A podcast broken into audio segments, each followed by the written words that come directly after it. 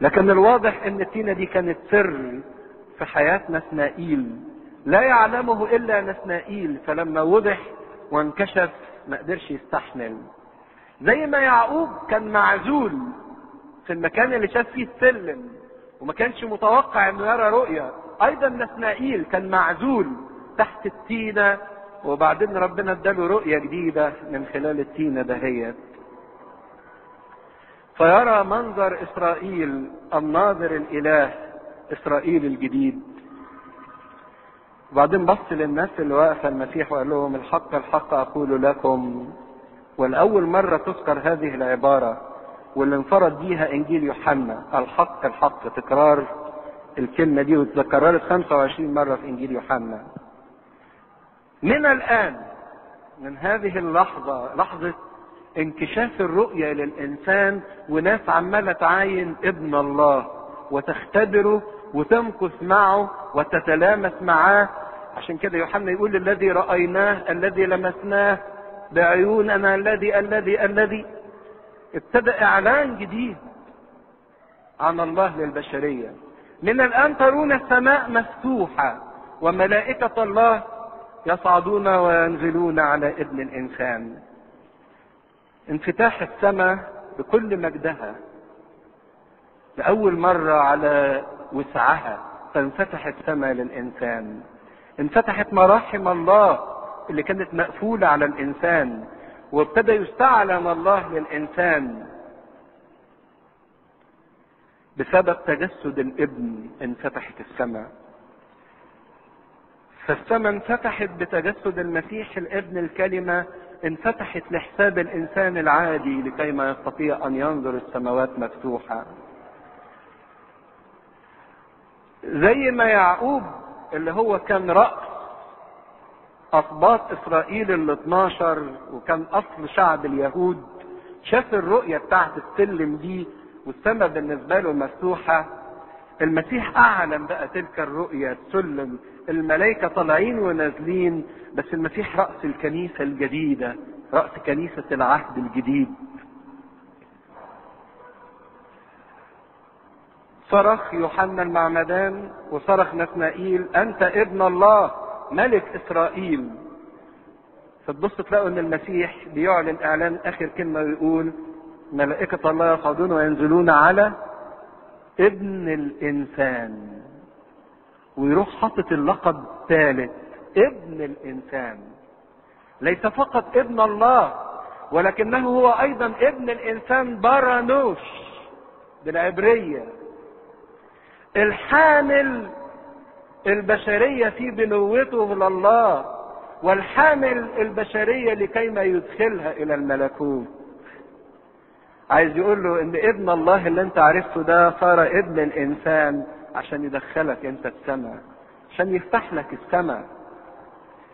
عشان كده المسيح بقى هو السلم رجليه على الأرض ورأسه فين؟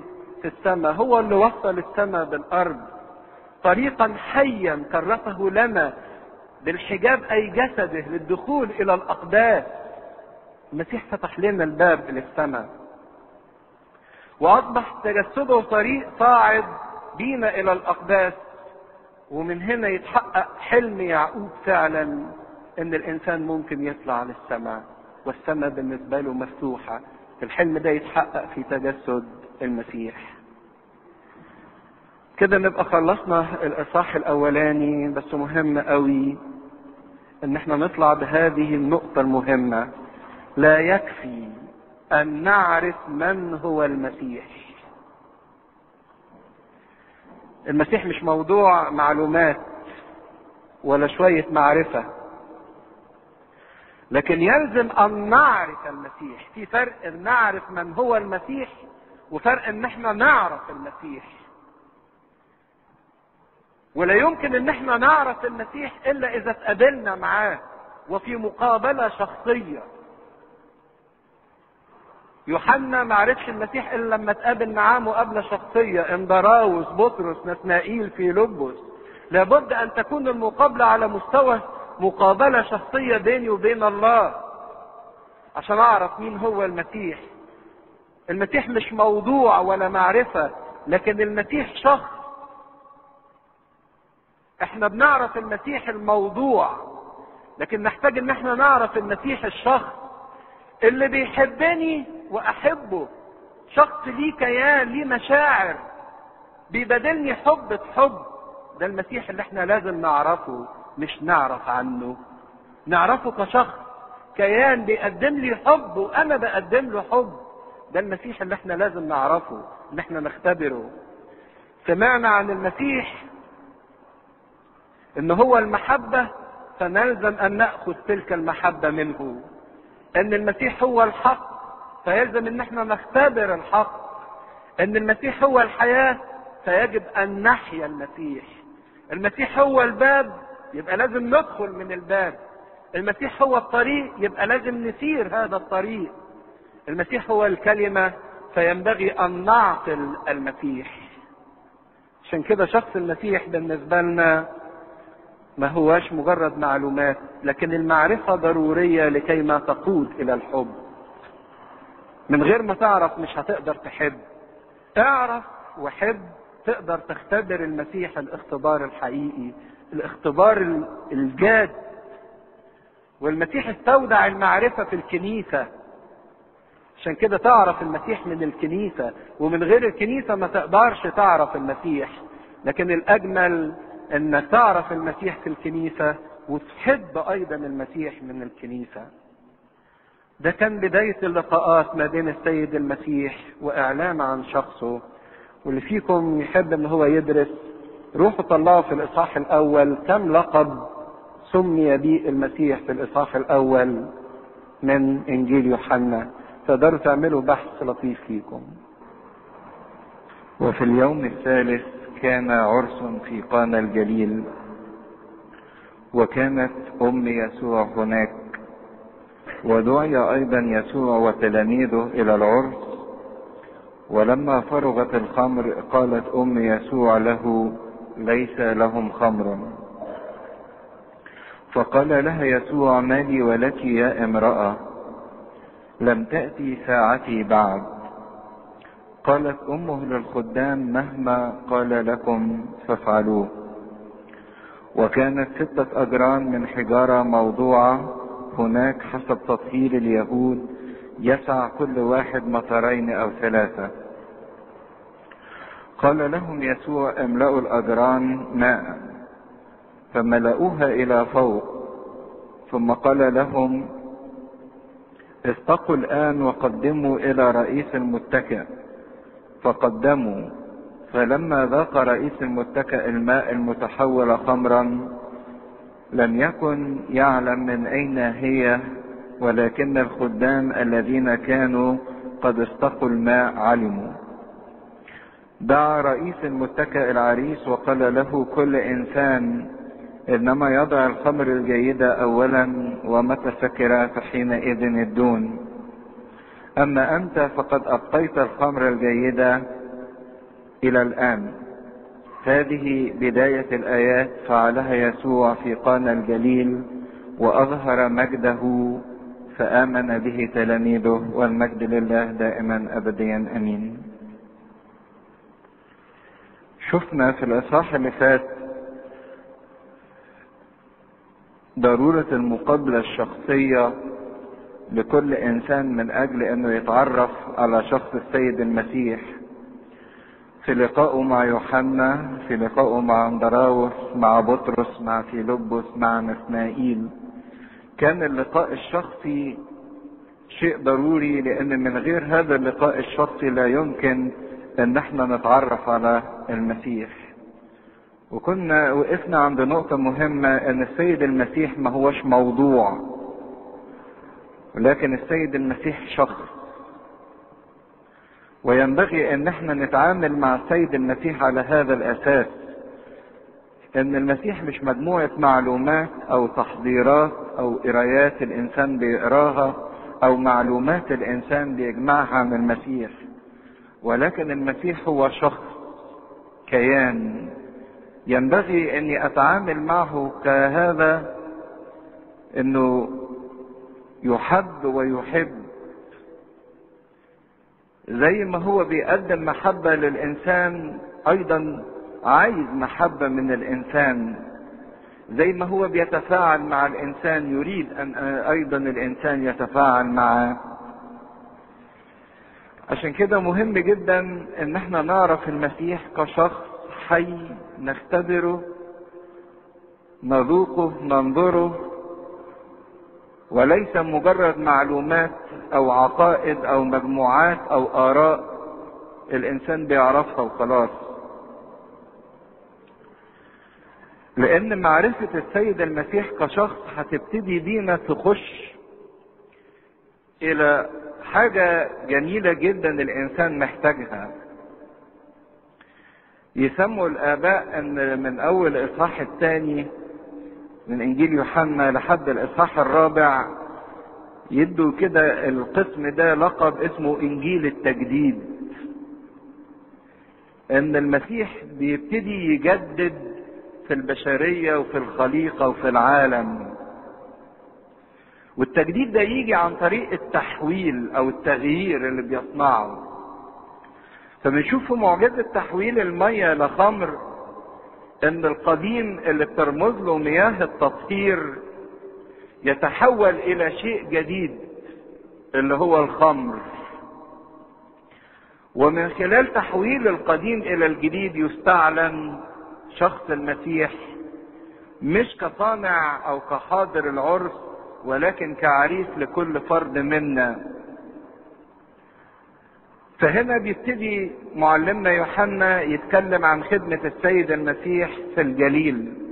الإصحاح الأولاني اتكلم عن خدمة المسيح في اليهودية وظهوره مع يوحنا المعمدان ولقائه مع التلاميذ. ومنطقة اليهودية دي كانت في جنوب فلسطين تحت. لكن شفنا في نهاية الإصحاح الأولاني يقول وأراد يسوع أن يخرج إلى الجليل فوجد في لبس فابتدى يتحرك السيد المسيح ناحية الشمال شمال فلسطين أقصى الشمال إلى منطقة الجليل. وكان في بلد اسمها قانا الجليل تمييزا ليها عن بلد تانية اسمها قانا ولكن في منطقة سوريا.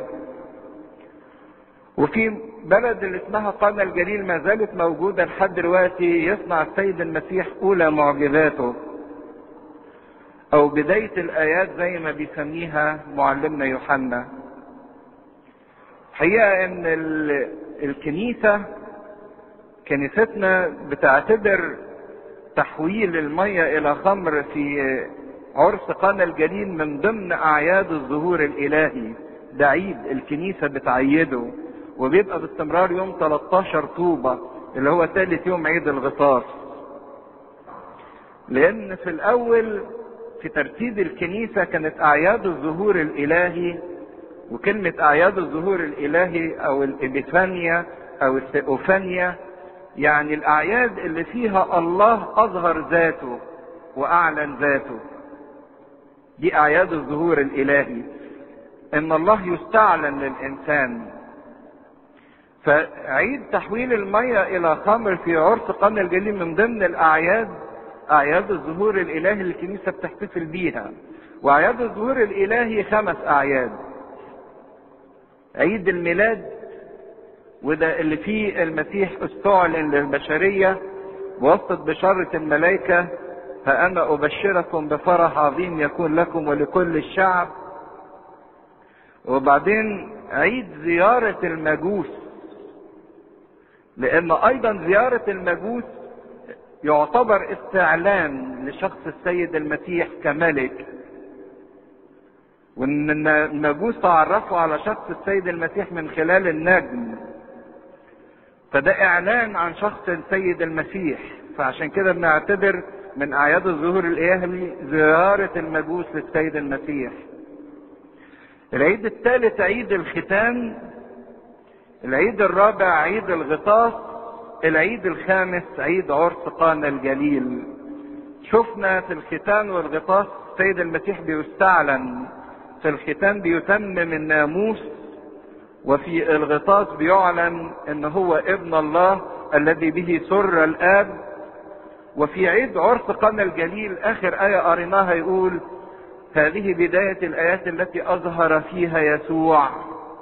أظهر فيها إيه؟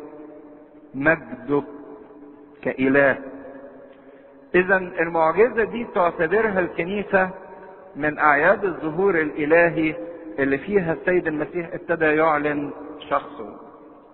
بس إعلان شخص المسيح مش في إنه عمل عمل عجيب بإنه حول مادة إلى مادة أخرى لكن لا هنشوف إيه معنى مجد المسيح اللي أظهره من خلال هذه المعجزة دي دلوقتي.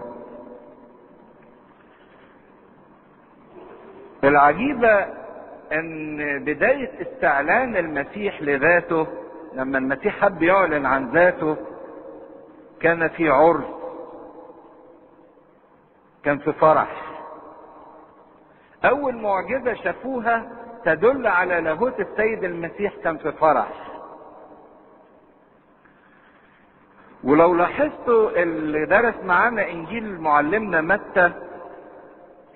إن كل خدمة المسيح المسيح كان بيكلم الناس عن موضوع واحد.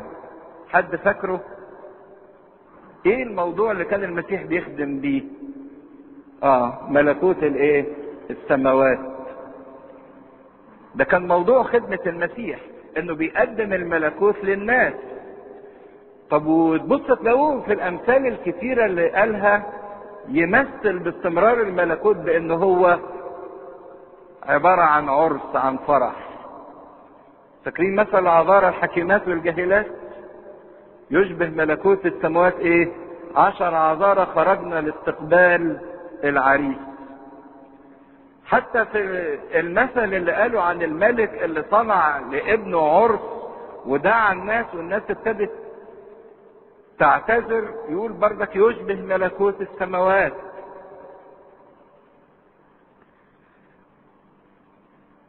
لما جم سألوه لماذا يصوم تلاميذ يوحنا بينما تلاميذك لا يصومون قال عن نفسه ما دام العريس معهم لا يصومون لكن يجي وقت يرفع العريس حينئذ يصومون. فالسيد المسيح ابتدى خدمته بالعرس دعوته باستمرار لملكوت السماوات إن عايز يقول لنا إن الملكوت ده هو أيضا عرس فرح. وكأن حياة الفرح المسيح ابتدى بها خدمته وعايز يقدم الفرح للإنسان. والأجمل من كده نشوف في سفر الرؤيا لما الملكوت ده يجي يقول طوبى لأولئك المدعوون لعشاء عرس الخروف. يعني حتى في النهاية النهاية إيه؟ فرح. إذا بداية فرح والنهاية أيضا فرح. والإنسان مدعو لهذا الفرح لهذا العرس ده لو فهمنا معنى المسيحية الحقيقية إن ربنا عايزنا نفرح. ده اللي خلى واحد زي بولس الرسول يقول افرحوا في الرب كل حين وأقول أيضا افرحوا. عشان كده الإنسان اللي مش فرحان اللي ما عندوش اختبار الفرح هو لم يتعرف بعد على شخص المسيح. المسيح عايز يفرحنا. وهنا بنشوف المسيح مش بس بيستعلن بقى كواحد مدعو إلى العرس ولكن المسيح بيستعلن كعريس للنفس البشرية. بيقدم نفسه كعريس يفرح النفس ويسر تلك النفس. عشان كده إحنا مدعوون لهذا العرس والمسيح جه من أجل إنه يحقق الفرح ده في حياتنا. وهو ده معنى المعجزة الأولانية اللي عملها المسيح في عرس قانا الجليل إنه يجدد الإنسان فيدخل الإنسان إلى حياة الفرح. ينقل الإنسان من القديم إلى الجديد. فيحيا الإنسان في حياة الفرح عندما يستعلن ليه المسيح كعريس. وفي هذا العريس تتحقق كل أمنيات الإنسان. وكل احتياجات الإنسان وكل رغبات الإنسان. وعلى حسب معلمنا يوحنا ما بيكتب ما بيكتبش الكلام كده اعتباطا ولكن في كل رقم بيقوله وفي كل حرف بيقوله يقصد شيء. يبتدي الكلام ويقول وفي اليوم الثالث كان عرس. اليوم الثالث من إيه؟ حد فاكر اليوم الثالث من إيه؟ اليوم الثالث من بداية توجهه لرحلته إلى الجليل لما قابل في اليوم الأولاني في لبس في اليوم الثالث من توجهه إلى الجليل صنع العرس. اليوم الأولاني قابل في لبس وبعدين في لبس راح جاب نثنائيل وابتدى المسيح يتكلم في حديث مع نثنائيل وفي اليوم الثالث كان المسيح مدعو إلى هذا العرس. وعارفين رقم ثلاثة باستمرار يرمز للقيامة. وكأن في إشارة خفية عايز يقول لنا إن المسيح بيدينا سر الفرح في اليوم الثالث. اللي هو سر قيامته. والمسيح بيحقق قيامته من أولى معجزاته ومن بداية خدمته. بيحقق موضوع القيامة. القيامة دي هي قمة الفرح.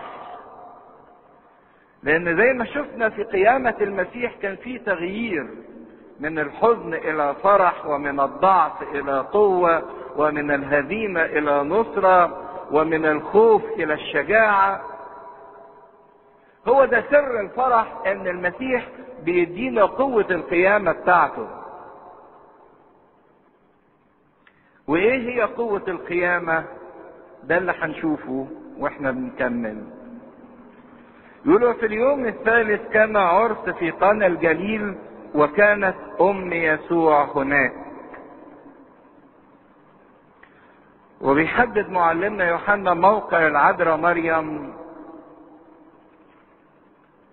إنها كانت مدعوة إلى تلك العرس ويقول التقليد أو بعض المفسرين إن هذا العرس كان لأحد أقارب السيدة العذراء.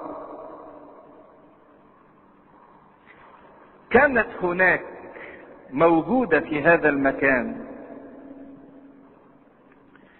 وهنشوف إزاي العذراء بتقوم بدور رائع جدا في خدمتها أو زي ما بيشبهوها كنبية تقف بين العهدين بين العهد القديم والجديد. تتوسط لكيما تنقل القديم إلى الجديد. تتوسط بين عريس أرضي يرمز إلى العهد القديم وقع في مشكلة وبين عريس سماوي اللي هو ابنها اللي هيحل مشكلة العريس الأولاني.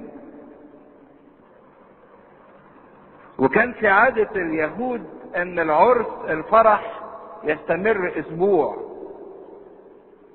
نشوف مثلا يعقوب أبو الآباء لما جه اتجوز ليئة احتفلوا بزواجه أسبوع وبعد أسبوع خد رحيل كان طقس الفرح بتاعهم يستمر أسبوع. وشمشون برضك لما راح اتجوز المرأة الفلسطينية عمل وليمة لمدة أسبوع. وكان عادة الفرح بيبتدي يوم الأربع. كان الفرح يبتدي يوم الأربع. في مساء الأربع بالليل ويستمر لمدة أسبوع. وعلى حسب تحديد الميعاد ده نقدر نعرف إن اليوم اللي اتقابل فيه المسيح ويوحنا الحبيب واندراوس كان يوم سبت لما قعد معاه قعدوا معاه لحد الساعة العاشرة. وكان الفرح أو الاكليل في النظام اليهودي شيء مقدس جدا جدا جدا. وكان من طقسه أن العريس والعروسة لازم يصوموا قبل يوم الزواج. وبعدين يعتبروا الزواج ده كسر لغفران خطاياهم اللي كانت قبل كده.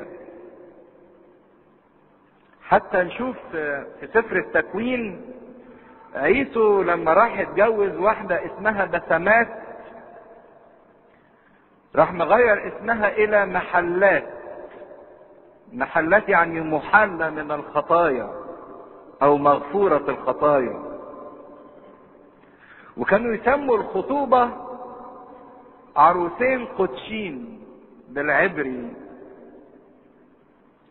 يعني العروسين يدخلوا إلى القداسة. كانوا يسموا ارتباط الزوج والزوجة دي قداسة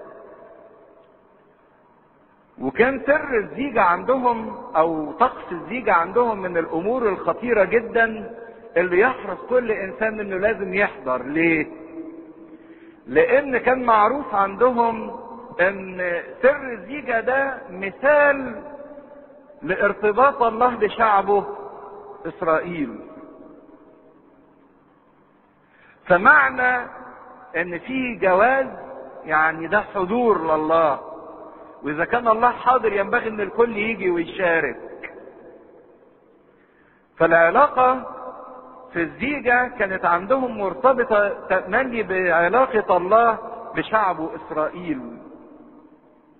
لدرجة إن نشوف في العهد القديم عشر مرات يذكر الله كعريس لشعبه. ست مرات في سفر نشيد الأنشاد وثلاث مرات في سفر أشعية ومرة في سفر أرمية. عشان كده حضور العرس كان من ضمن الحاجات المبهجة جدا مش بس إن هم هيروحوا يزيطوا وياكلوا ويشربوا لكن ده على المعنى العقائدي إن العرس ده معناه حضور الله لأن هذا العرس رمز لارتباط الله بشعبه إسرائيل. فكانت العذراء مريم موجودة في العرس يقول ودعي أيضا يسوع. وتلاميذه إلى العرس. وجهت الدعوة للسيد المسيح وكان تلاميذه في الوقت دول خمسة اللي إحنا شفناهم الإصحاح اللي فات اللي هم مين؟ أندراوس بطرس يوحنا فيلبس نثنائيل دول الخمسة اللي كان اتعرف عليهم السيد المسيح. واللطيف إن المسيح جه في الوقت المناسب في الوقت اللي حصل فيه موقف محرج كان المسيح موجود. لأن هم حرصوا إن هم يدعوه في هذا الفرح. جميل قوي هذا التعبير ودعي يسوع وتلاميذه.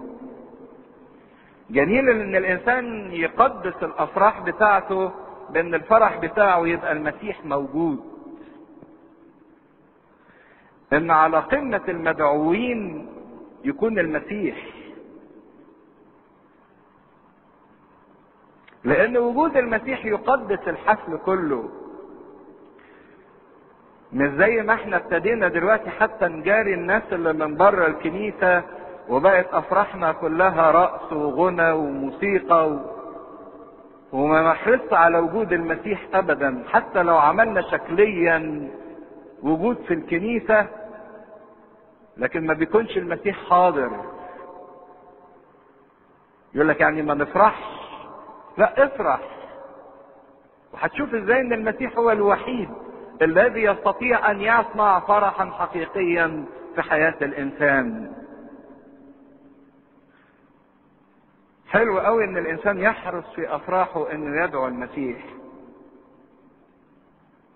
وفي حضور المسيح لم يعد الخمر هو مصدر الانتعاش أو الفرح أو الانتقال من الكآبة والهم إلى الانبساط. بل المسيح هنا هنشوفه هو اللي بقى مصدر هذا الفرح مش الخمر. بالعكس الخمر كانت مصدر مشكلة وتعب وقلق. عشان كده عروس النشيد تكلم المسيح أو عريسها وتقول له لأن حبك أطيب من الخمر. حب المسيح يفرح وينعش ويبهج أكثر من ما يفعل الخمر. لأن المسيح هو صانع الخمر. هو اللي أبي أوجد هذه المادة. في عدد ثلاثة يقول ولما فرغت الخمر قالت ام يسوع له ليس لهم خمر ليس لهم خمر. باستمرار الخمر في الكتاب المقدس إشارة إلى الفرح. وإشارة إلى النشوة. وعلى ما هياش عادة الفلسطينيين أو اليهود اللي كانوا عايشين في فلسطين إن هم يسكروا ولكن كانوا بيشربوا النبيت اللي مش مقطر اللي ما فيهوش نسبة كحول عالية. لأن حتى السكر كان محرم في العهد القديم لما بيقول الخمر مستهزئة بصاحبها. لكن اللي حصل إن في وسط الفرح الخمر فرغت. أو بالمعنى بقى الأخطر إذا كانت الخمر فرغت فالفرح والبهجة والسرور فرغ كانوا منظرهم عجيب جدا. ناس ليهم مظاهر الفرح لكن ما كانش ليهم جوهر الفرح. كان عندهم فرح. في زينات موجودة وفي شموع منورة وفي سقف وفي ضمر وفي طبل وفي عريس وعروسة. في مظهر الفرح لكن ما كانش ليهم جوهر الفرح. ما عندهمش خمر. الفرحة بتاعتهم خلصت. والبهجة بتاعتهم خلصت ليهم المظهر لكن ملهمش الجوهر. شكلهم كده زي ما ده بيمثلنا إن إحنا في العالم شكلنا إن عندنا شوية مظاهر للفرح. عندنا جسد كويس صحة سليمة منظر جميل إمكانيات مادية شوية مواهب شوية علم. عيلة قوية مركز اجتماعي مظهر يدعو إلى الفرح. لكن بالرغم من اللي عندنا ملناش فرح حقيقي. مش قادرين نفرح. ولو فرحنا الفرح بتاعنا بيخلص بسرعة. فرح غير دائم. فرح غير حقيقي. ليهم مظهر الفرح لكن مش قادرين يعيشوا الفرح. أن الخمرة سرغت لو كل واحد بص لحياته وسأل نفسه هذا السؤال أنا فرحان ولا لأ؟ فرحان ولا لأ؟ تقدر تجاوب على هذا السؤال؟ طب إذا ما كنتش فرحان، طب اسأل نفسك عندك من أسباب ومن مظاهر تدعو إلى الفرح ولا لأ؟ هتلاقي عندك. مفيش إنسان ما عندوش حاجة، لأ، كل واحد فينا عنده حاجة. لكن ليه بالرغم من إني عندي حاجات قد ينظر إليها الآخرين إنها تدعو إلى الفرح إلا إني مش فرحان؟ ليهم مظهر الفرح لكن ملهمش جوهر الفرح. وكان هيتحول الفرح ده بالنسبة لهم إلى موقف محرج جدا وذكريات أليمة. إن لما ينكشف الموقف إن ما عندهمش وبعدين يفضل هذه الليلة أو هذا اليوم عالق في ذهن العريس والعروسة مش هينسوا أبدا طول عمرهم إنهم اتحطوا في موقف محرج يوم فرحهم لأنهم ما كانش عندهم خمر وانفضحوا وانكشفوا قدام المدعوين. كان هيبقى موضوع ذكريات أليمة جدا. موضوع لن يمحى من ذاكرتهم. اليوم اللي المفروض يفرحوا فيه كانوا هيبقوا في موقف محرج فيه. وأيضا على المعنى الروحي العميق الحلو بقى إن الخمرة فرغت أو خلصت ده كان إشارة لحال شعب إسرائيل لحال كنيسة العهد القديم. إن البهجة والسرور والخلاص انتهوا. عشان كده المسيح جه في وقت تجسده. الناس ما كانتش قادرة تذوق طعم الفرحة أو طعم الخلاص لأن حوالي 400 سنة من ملاخي لحد السيد المسيح ما كانش فيه لا كلمة ولا تعذية ولا نبوة ولا أنبياء. كان الفرح خلص انتهى من عندهم. على حسب نبوة يوئيل لما قال لهم ينقطع الخمر من أفواهكم. فالمسيح ظهر في وقت الناس كانت فيه متلهفة عطشانة وما كانش عندها أي نوع من الفرح. لأن الزمن مضى والخمرة فرغت اللي عندهم. العهد القديم الناموس عجز إنه يفرح الإنسان ويبهج قلب الإنسان ويسر قلب الإنسان. فجه المسيح يقدم الكأس الجديدة كأس الفرح. تعرفين اللطيف تفتكروا في قصة تلميذي عمواس إن هم ما عرفوش المسيح اللي كان قاعد معاهم إلا لما كسر الخبز وقدم الكأس. ابتدى يستعلن ليهم. لما قدم لهم الكأس. ابتدى يستعلن للتلاميذ ويعرفوه. هذه بداية الآيات التي أظهر بها مجده. لكن ليه يا ترى الخمرة فرغت؟ قد يكون إن هم إمكانياتهم ضعيفة فقراء. ما قدروش يغطوا العدد. أو قد يكون إن الضيوف اللي جم عليهم أكتر من العدد اللي كانوا متوقعينه. وقد يكون لأن طولة فترة الفرح أسبوع استهلكوا كل اللي عندهم.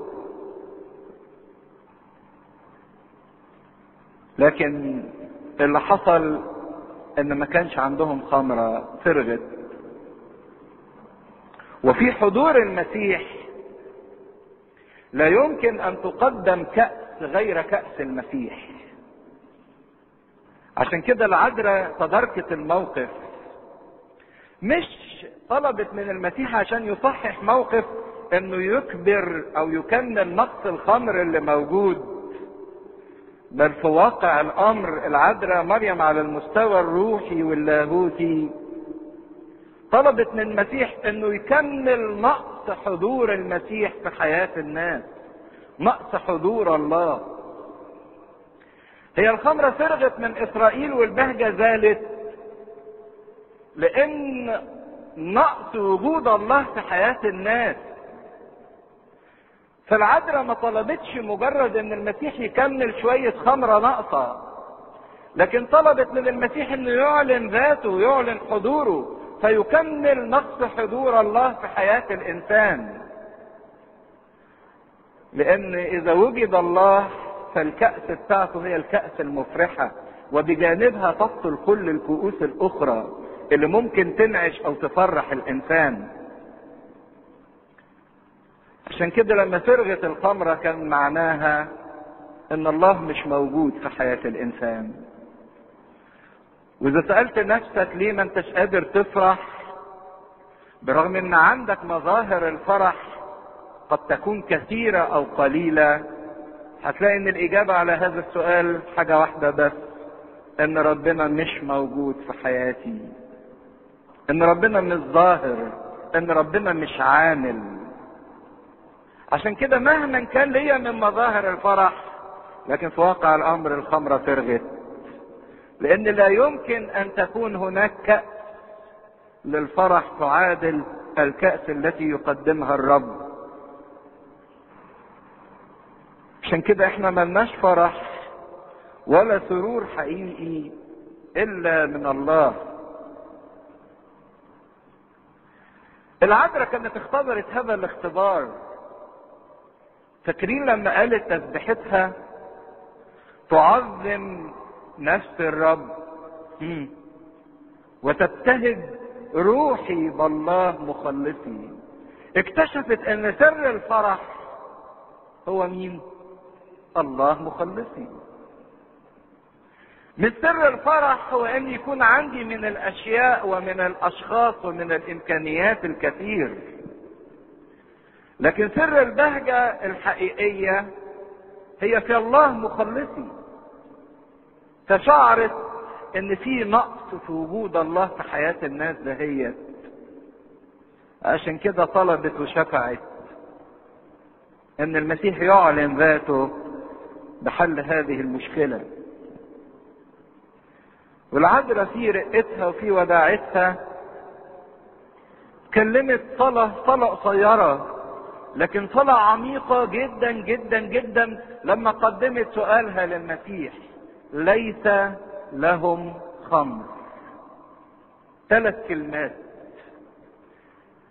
الناس دي مش قادرة تفرح. ما هي دي شفاعة العذراء فينا. بتبص لابنها وتقول له وتقول له ليس لهم خمر مش قادرين يفرحوا. حطت واقع الأمر قدامه في طلبتها. ليس لهم خمر. ده واقع الحال. كانت أقصر صلاة لكن في نفس الوقت أعمق صلاة. بعد ما عرضت الحال الحادث والواقع كانت واثقة أشد الوثوق فإنه هيتصرف. ما اشرتش عليه يعمل إيه. ما قالتلوش طب روح اشتري لهم شوية خمرة ولا خد تلاميذك وامشوا عشان تقلل عدد المدعوين اللي موجودين الموضوع ما يتكشفش. ما ما قالتلوش يتصرف إزاي. لكن قالت له واقع الحال وهي واثقة في انه هيتصرف التصرف الحسن وعندها استعداد انها تقبل المشيئة زي ما يعمل وزي ما يتصرف. ما هي دي عمق الصلاة. عمق الصلاة انك تعرض احتياجك امام الله. لكن في بجاحتنا بنرسل لربنا الطريق اللي لازم يعمله عشان يحل لنا الموقف. وما بيكونش عندنا استعداد إن إحنا نقبل المشيئة بتاعته أو الطريقة اللي هيتصرف بيها. لا ده عايزينه بنحط له المشكلة وعايزينه يتصرف في حل المشكلة كما نرتب نحن أو كما نتخيل نحن. لكن العذراء رفعت صلاة في كلمات قليلة لكن في معنى عميق جدا حطت احتياج البشرية. مش قادرين يفرحوا. تفرحهم إزاي؟ دي شغلتك. في عدد أربعة قال لها يسوع ما لي ولك يا امرأة لم تأتي ساعتي بعد. ما لي ولك يا امرأة لم تأتي ساعتي بعد. العذراء بتحفز المسيح لكي ما يعلن ذاته. لأن عارفة إنه إعلان ذاته للناس هو ده الفرح الحقيقي. لكن لما يعلن ذاته في خطورة إن معنى إن المسيح يظهر ويعلن ذاته إنه كده بيبتدي طريقه ناحية الإيه الصليب ناحية الموت عشان كده إذا أعلن ذاته فبالضرورة الحتمية إنه هيبتدي العد التنازلي للوصول للصليب أو زي ما بيسموها بداية النهاية. فقال لها لم تأتي ساعتي بعد.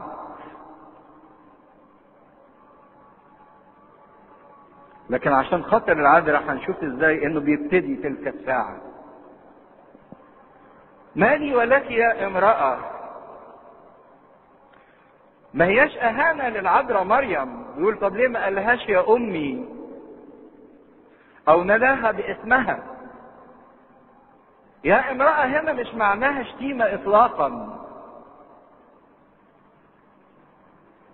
لكن في واقع الأمر كلمة يا امرأة كان ليها من المعنى الخطير جدا أنها تعيد إلى أذهاننا شخص المرأة الأولى حواء الأولى.